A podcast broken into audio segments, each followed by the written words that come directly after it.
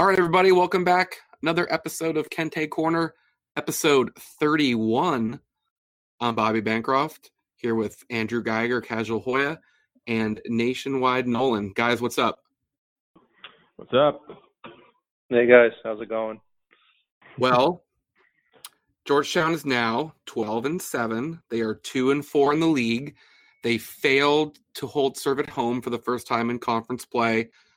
A ridiculous performance by Markus Howard, specifically in the second half, as Georgetown loses a game, even when they get to their magic 80 point number. Guys, let's just talk about the game. For me, the defense is just really isn't good enough to win games at this point against pretty good level of competition. You guys have any other takeaways we want to get into?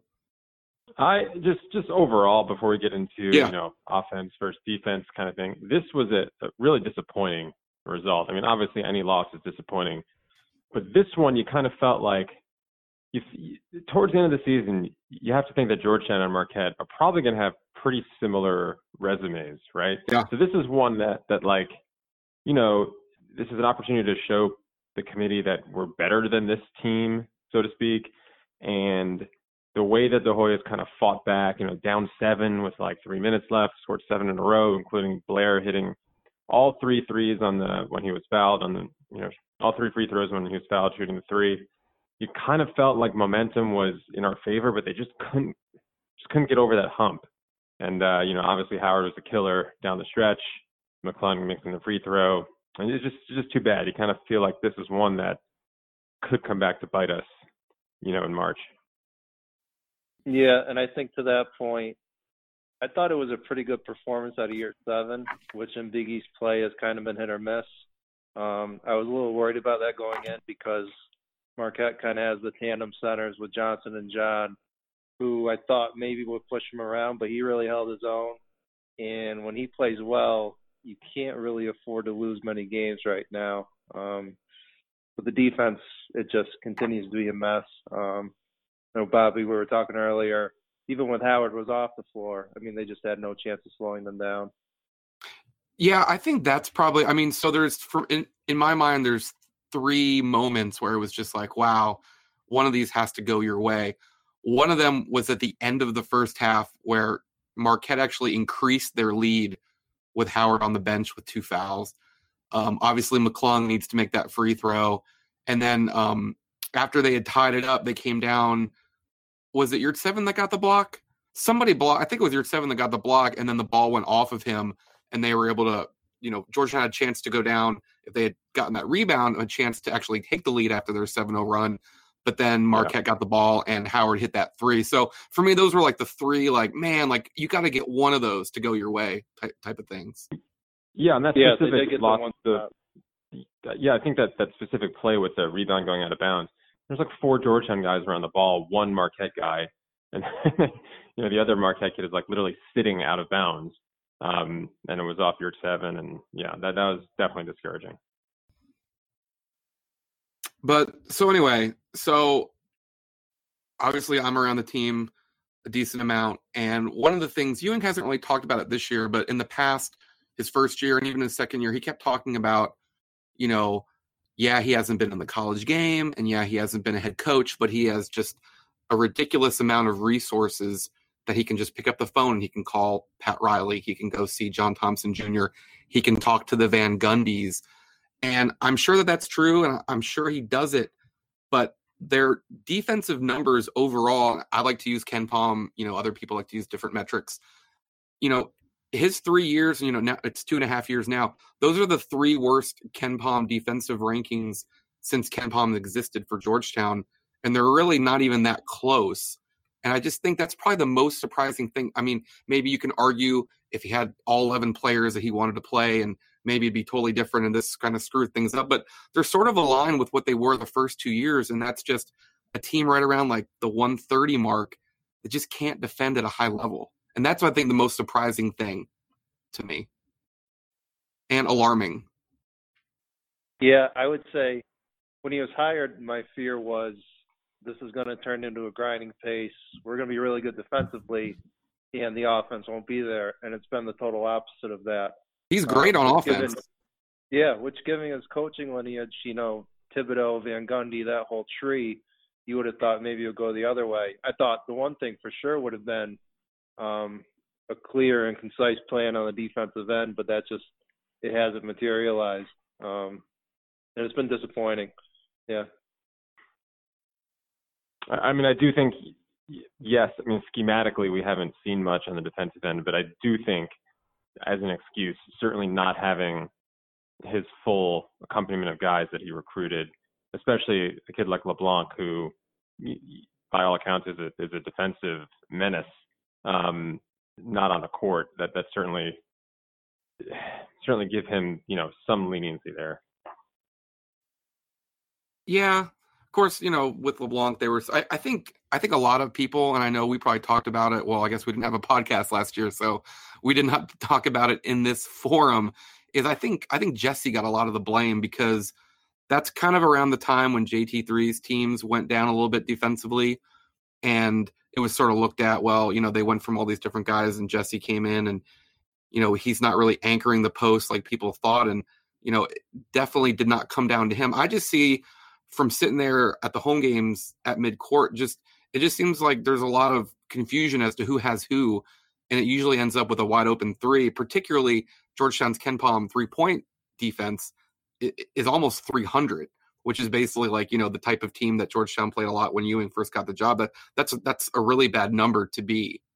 You know, it just it just seems like you know I'm not a defensive guru, so I don't have the answers. But I'm a little surprised that they haven't even if they're not going to be a great team, it just seems like there's confusion constantly. Yeah, I mean, no, Nolan, what are you seeing as far as is it, is it rotations, guys missing assignments, or is it just? I mean, what, what's the? They're not closing out in time, or they're they're biting on head fake. I mean, it just seems like everything that can go wrong on the perimeter really happens to this team. It, I, I don't recall. It's it's just unbelievable. Every time we play someone, some guy is hitting, you know, 10 threes, career highs. It's just it's just crazy at this point. Yeah, I think there also is the element of just plain bad luck sometimes.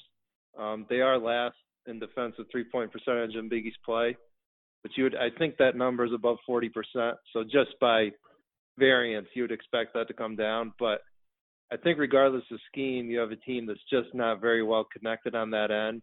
Um, and then you have individual deficiencies like Mac. He can't really guard the ball. Um, anytime one of the Marquette kids drove against him, he just didn't stand a chance. And then you even have a good defender in Jagan who, after four years, still just can't seem to close out properly. Um, the amount of times he's fouled the three point shooter, it feels like a lot over his career.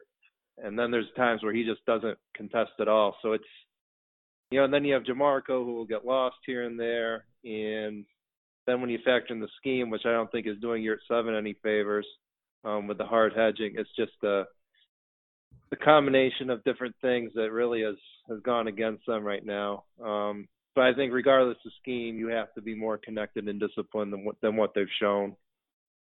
The the hard hedging is maddening to me.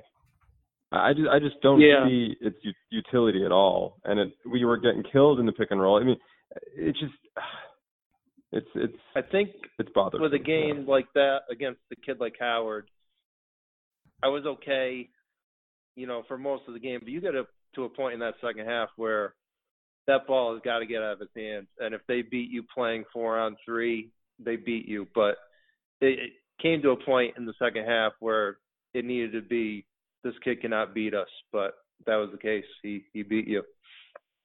And, and then that last play out of the timeout for Marquette. I think it was Marquette. It was Howard's uh, last three. I forget who it was that kind of bid on his first uh, shot fake and you know essentially jumped out of bounds, leaving him with a wide open look. That was frustrating. Yeah, of course, him getting that, and then of course him getting that open to begin with on that play is frustrating. Just should never happen. Yeah, I mean the one thing with JT3 on those baseline out of bounds plays, he automatically would go two three zone. We're not getting beat on a out of bounds play which would have been nice to nice to see in that situation, but it's not something we've done under Ewing. And yeah, Jagan, they set a screen on him, he got beat, and then he he uh, overcompensated with his closeout. Um, wasn't really handled well. I, I, you just can't treat Howard as any regular shooter on that play. I mean, you you can't let him catch the ball there. And then and then also on uh, I guess our penultimate offensive possession when we had 10 seconds left. You know, Jagan is just kind of casually, not that there's anything wrong with casually, but you know, dribbling the ball up the court. You know, Marquette's obviously going to foul there, down three. Um, didn't seem like we had any sense of urgency, or perhaps they weren't told to, you know, get a get a quick shot off or something like that. Yeah, I think in that situation you have to be expecting them to foul. And when you get under 10 seconds in that situation, I mean, if they foul, you're really, you're really up against it. Um, even if you decide to make two free throws or miss one, whatever situation you're in, you're up against the clock. And in college, not being able to advance the ball um, when you get it back, it's just there's not enough time to to operate the way they did. Yeah, Bobby, so how was, was the, I how was was the sitting crowd? next to what's that? How was the crowd? Crowd was great. I mean, I, I tweeted Mhm. at one point, you know, I was not trying to be snarky or sarcastic. but I was like, wow, like this feels great to be in this building. The game is good. The crowd is good. It used to feel like this a lot more. You know, there used to be more of those types of feelings where it didn't stand out, but it was great. I think the two o'clock helped. I think them beating Creighton helped. You know, getting a free T-shirt probably helps. Um, I don't know how much Marquette really helps, but you know, even the, you know, I feel like college basketball is, is still just kind of kind of niche. But obviously, they've got you know one of the best players in the country. But it was a great feeling inside the arena, and it was you know pretty cool. Cool. I mean, before I asked you that, you were going to talk about something else, I think. Oh, I was gonna say I, I was I was sitting next to um, I forget the guy's name Ben, not our friend Ben, but um, Ben that covers Marquette, and he was saying that earlier in the year against Providence they had the same situation and they didn't foul, and Providence tied it up, and then Providence won in overtime. So he turned to me and he was like, "They're gonna foul."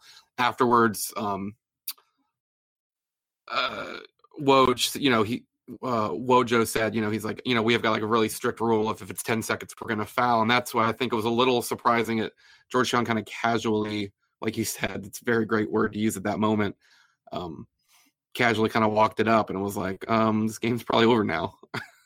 Right. Um, so in doing the digging that I did on KenPom, which goes back to, believe it or not, I, I feel like they keep updating their database. So it goes back to 1997. And obviously, I know this is probably not a real thing, but you know, for all the coaches that Ewing talked about, he can talk to and all these things. And I know that Esherick is completely removed from the program, and I see him at Mason sometimes. He's a professor and he calls games for Mason. I was pretty surprised to look at what he did defensively as the head coach. Now, you don't want to look at the offense, but I mean, he had him at, you know, 13, 19, 19, 29, 19, 44. You know, his last year, their offense was 235. And we remember how that season went, but their defense was 44. And it's just hard to imagine a defense getting like that. So I just want to, I just want to point that out. I'm, I'm sure Ewing and Esherick are not going to talk. He's not going to be on the staff next year. Um, but I was pretty surprised by that. Are you guys surprised by that, or do you remember it being that way? Um, I, I I, remember those I minute shoot. yeah, I, I was just say I I remember those teams. Uh, I, I didn't recall them. uh, They don't pop to mind as like defensive stoppers, but I do recall, you know, players that were above average defensively. Yeah. Um, and fr- and frankly, Esherick learning from, you know, being on the bench of JT2 for all those years doesn't really surprise me. Yeah. Um, that he'd bring over some of those the, the similar defensive schemes. Um, Nolan, what were you going to say? Yeah, I think probably the talent and athleticism on those teams. If you went back and looked at it before we got to like 03 and 04, before it really bottomed out, um, they were talented groups of kids. Um, offensively, they couldn't play, they couldn't shoot. But when you think about some of the personnel they had, whether it was Wesley Wilson or a Bowman, just long athletic kids, um, doesn't really surprise me to hear that those numbers were that good. Lee Scruggs. He was. Yeah, yeah, Ja, Boom J, Yeah. Boom J, Portland Freeman, hmm Gerald Riley, a pretty a, a pretty good defensive guard who ended up scoring a bunch. But yeah, I mean the offense wasn't really great towards the end. Yeah, I mean, I think we would kill for some of the recruiting classes that Esherick actually had there, late '90s, early 2000s.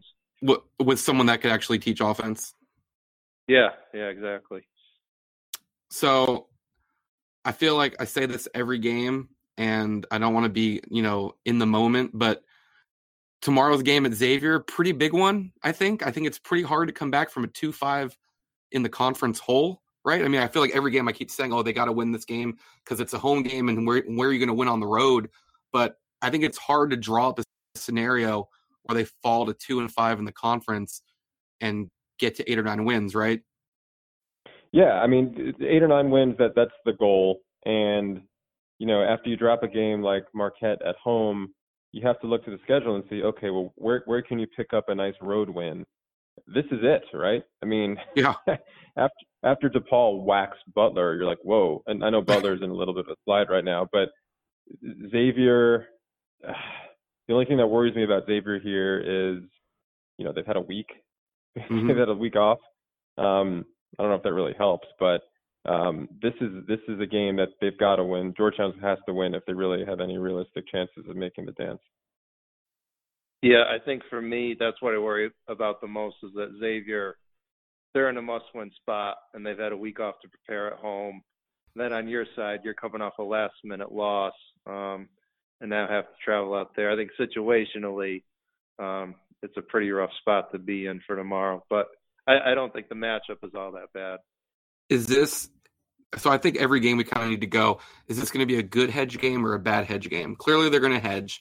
Is this is this a, is this a, you know is this is this going to be a good or a bad? Kind of like we had like the good Brandon Bowman, the bad Brandon Bowman for years.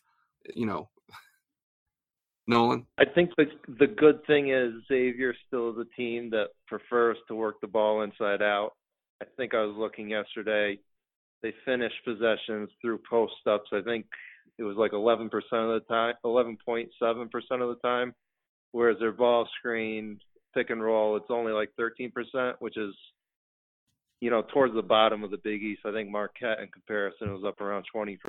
So, and with their personnel, I mean, if we go through a game where Xavier shoots 40%, then it is just bad luck because they they are a terrible shooting team. So I think it's a game if Yurtseven and and Wahab step up and play physical, um, you have a good chance of hanging in there on the defensive end. Um, I probably worry as much on the offensive end um, about your seven getting pushed around and off the spots. Um, they're going to be physical. Uh, you probably won't get the benefit of a good whistle. So I think they need to play strong and physical. But from a defensive standpoint, it's it's not a terrible matchup, I don't think. Yeah, I would like to see them come out with the same tenacity that they came out in the first half against Villanova.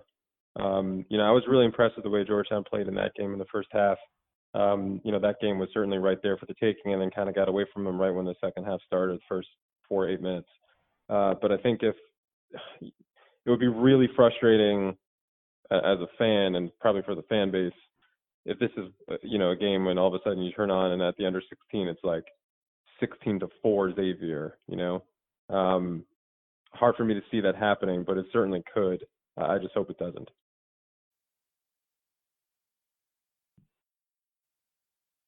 Yeah, I I saw you posted the line three and a half, which I was I was going to tweet something like, "Hey, that'd be you know that'd be a great step in the right direction." I think they've lost by 16, 16, and 14 on the road, um, with the first two games not being competitive at all.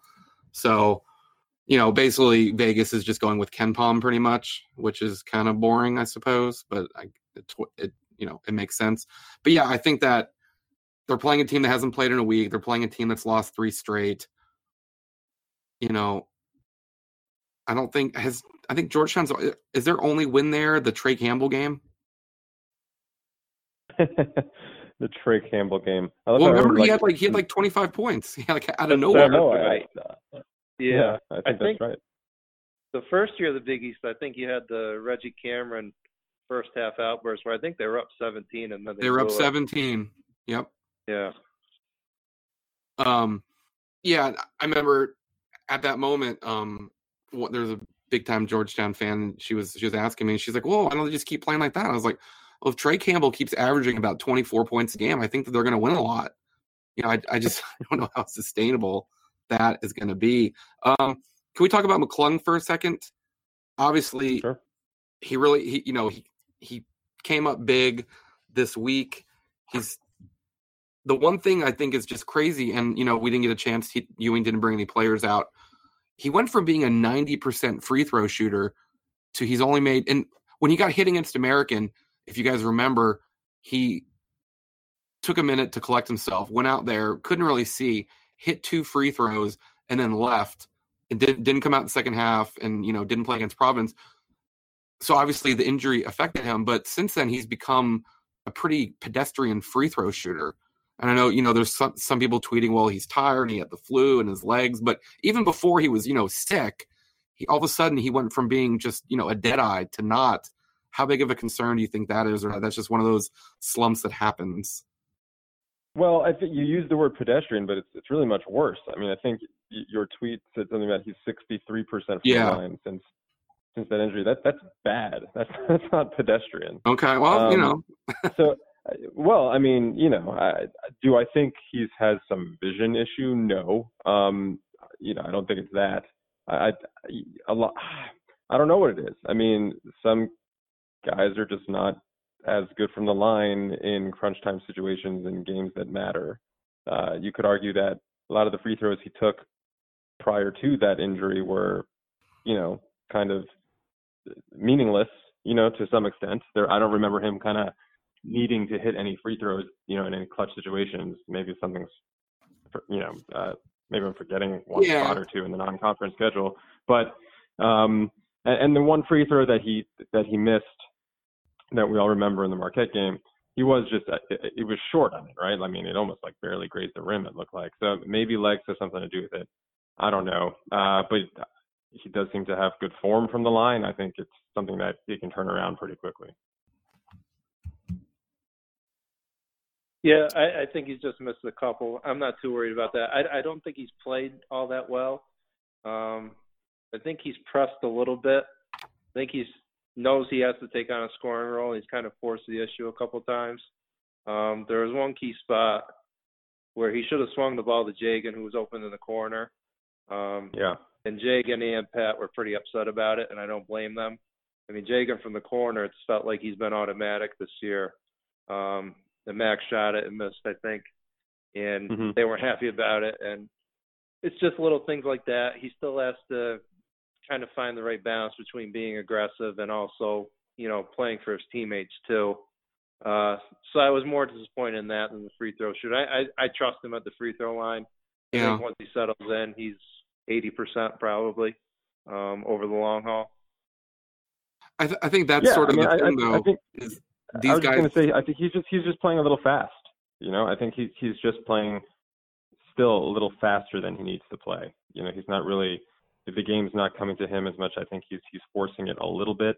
Um, but I don't think it's really anything to worry about. He's uh, put it this way: I'm glad he's on our team and not any of the others. Yeah, for sure. It's just one of those things where, because of what happened during the season, it's everyone sort of has to be perfect all the time, right? And I guess that's not really fair. I mean, you know, they're not in that game if McClung's not playing 35 minutes and he's scoring 24 points and getting six rebounds.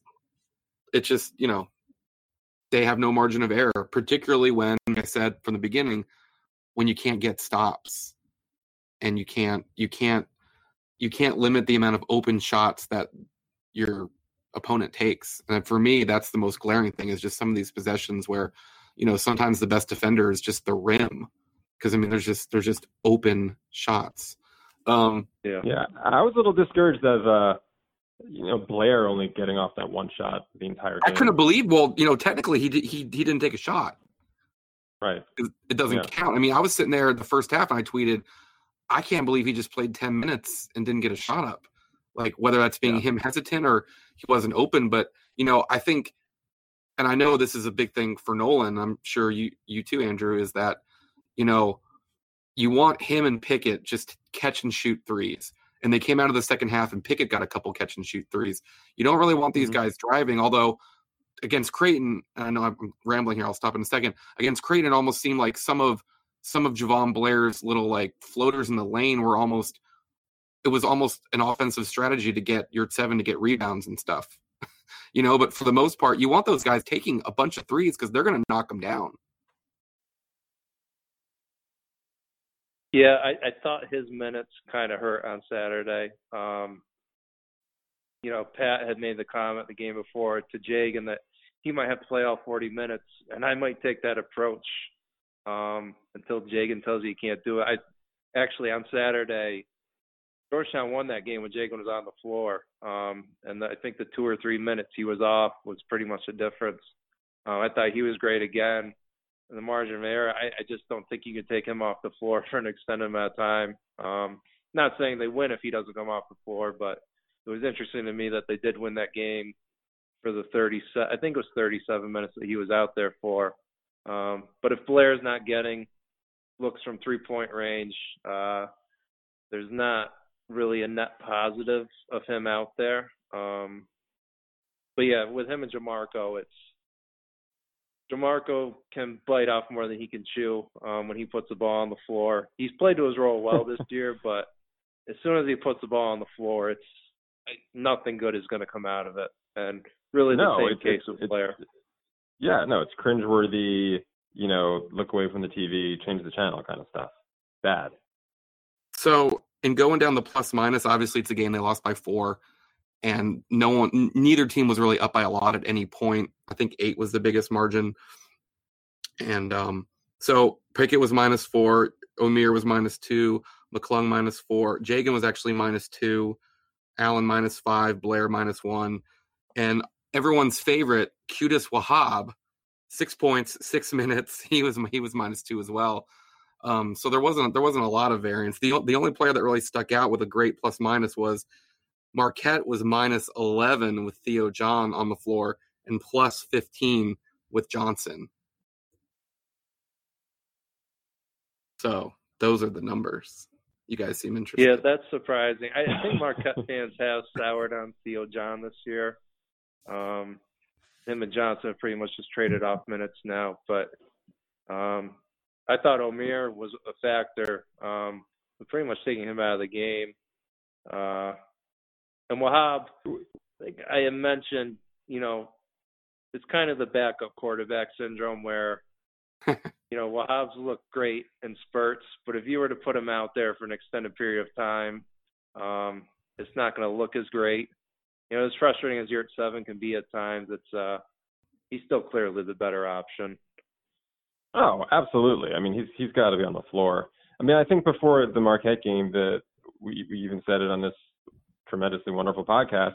Just Yurtseven can get Theo John into foul trouble. That happened. All we needed to do was prevent Howard from going off. You know, get him his 26, 27, 28, but prevent something in the high 30s, low 40s. And you know, that didn't happen. And you know, we got the L. Uh, what do you see as the keys to the Xavier game? I would say it's yeah, I think it comes down to year Seven again um, against Tyrique Jones and their grad transfer in their Carter. Um, I think the kid backing up Jones right now is a freshman. Um, if he can control the paint, I think you stand a good chance. Um, just because I don't think those Xavier guards are really going to hurt you. Um, they have a freshman Tandy who can score a lot of points in a hurry, but there's just not a good shooting team, which is a nice site for Georgetown right now to run How into. How do you say his first uh, name? I think it's Ki- is it Kiki? It's K Y K Y. I've not I've not seen that before. Yeah, but he he can score. Um, hopefully, he's not the next guy to just come out of nowhere and light Georgetown up. But I think if Omer controls the paint, um, I really I trust the guards, especially Terrell and Jagan. Um, Mac don't have him press as much, and I think you're in a good spot offensively. Um, as long as you play physical, you play to your pace. Um, but defensively, I I would prefer if they would just drop your seven in coverage um, and not hard hedge. I mean, Jones is not somebody you have to worry about pick and popping. Um, and the guards, you really don't have to get up on to to contest shots. Well, I mean, if Goodin's going to be shooting three pointers, um, you let them. So I, I don't know if they'll change the scheme. I doubt they will. Um, it seems like they're going to stick with that as much as they can and just try to do it better. Uh, I think just for me, it's just the situation that scares me with Xavier with a week off and being a, a must-win spot. That would be my biggest concern, but I, I do think it's a decent matchup. Yeah, I mean, I, I think we have the better players, frankly. Um, at the end of the day, if if we lose this one, it's it's a it's kind of a bad loss. You know, we we got to go in there tomorrow and, and, and beat the Muskies. Um, it just has to happen. I'm going to go with the final score prediction. Hoyas 82, Muskies 71. Uh, I like Xavier. Xavier 86, Georgetown 79. Uh, nope. I'll go Xavier 78, Georgetown 73. So nice. I'm the, just remember this. I'm the lone hero if the Hoyas win. Um, to sort of go in a little bit of a positive direction after those predictions, Omer, another on a roll appearance. He's kind of living on there. He's up to 10 double doubles, which is pretty good through January 21st. Last year, Jesse had nine. The year before, Jesse had 15, but that's kind of kind of an inflated number if you are catching my drift. Um, so, you know, I know Omer struggled a little bit, but he's really been producing, right? I mean, this is it'd be hard to ask for anything better. I think. What do you think? Uh, absolutely, I, th- I think he's he's been as advertised. I mean, obviously, I wish he was a little bit more aggressive at times and more assertive, but you know, to to have someone like him with his touch, um, who can produce on on both ends of the floor, I think he's he's been just fine for us this season. I hope he stays. It's not going to happen, but I hope he stays.